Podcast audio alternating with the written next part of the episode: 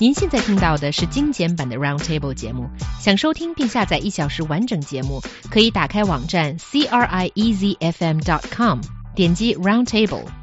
Podcast 用户可以搜索圆桌会议。Six tourists who bit off more than they can chew have been fined 2,500 yuan for wasting food.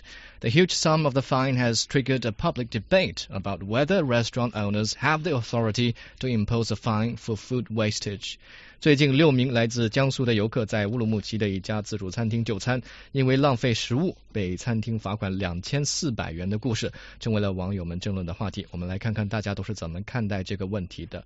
So what's the story here? Well, there were six tourists. They were from East China's Jiangsu province. They were travelling in Xinjiang Uyghur Autonomous Region and they had dinner at a local restaurant. So far, so good.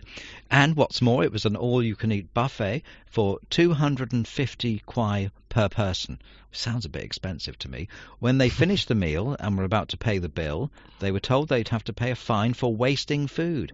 There was 1.2 kilos of unfinished food on the table.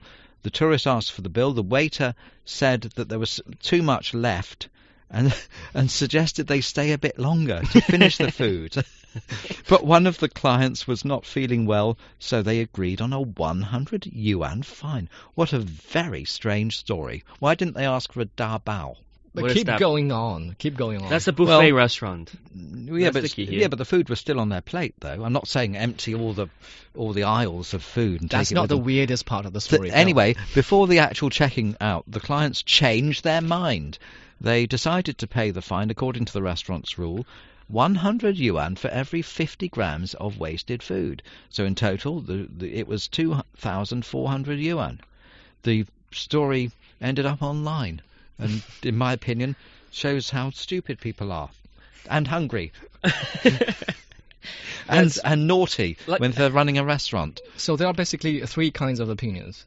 Hmm. Right. I mean, um, some people argue that the restaurant owner has no authority to impose the fine. However, from my perspective, that definitely applaud um, these restaurants' move because I Really? think should, people should be fined. Come on, it's a all-you-can-eat buffet, and th- there's a set price, and usually we have bigger eyes than our stomachs. Yeah. We go go into the restaurant, usually we hold the wall in and we lean against the wall out. That's 扶着墙进去，扶着墙出来 In Chinese. It's a Chinese you can't, phrase. you know, you can't just be so greedy. And and if you waste food, you waste the food that can save many lives there in Africa. Well, I don't know. Well, that's a ridiculous argument. You know, I mean, th- uh, this is an argument that children use to frighten or, or, or intimidate their kids into eating.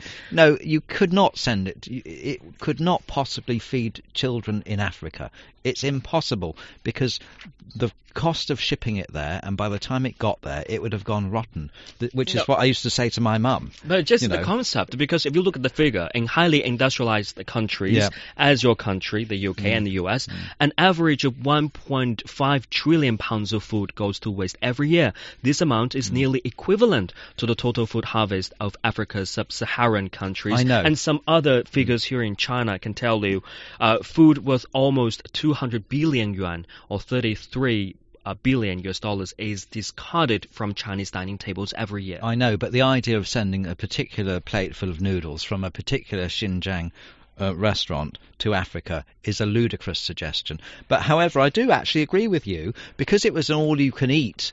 I mean, it's not an all you can cram on your plate and leave buffet, is it? It's an all you can eat. Right. So therefore, I do have some sympathy with your argument on this. I'm trying to Not visualize what is 1.2 kilos of food? How much food is that? Because usually people are sensible in these all-you-can-eat buffets, and they they go They're not seven- sensible. Whoever goes into this all-you-can-eat buffet, they're not sensible. But I go to quite a few of these, you know. You're not sensible. But I never leave anything on the plate, though. Really, you know, no more than I would in a normal restaurant.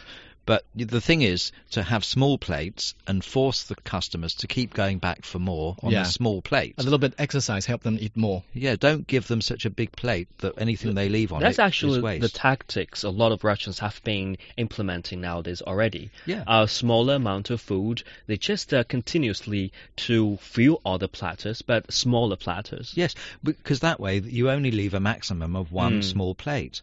In this case, 1.2 kilos of food, it's hard to know how much that that is. But if it was a massive pile of food on the table, then I do sympathise. I do sort of empathise and go along with what you've said.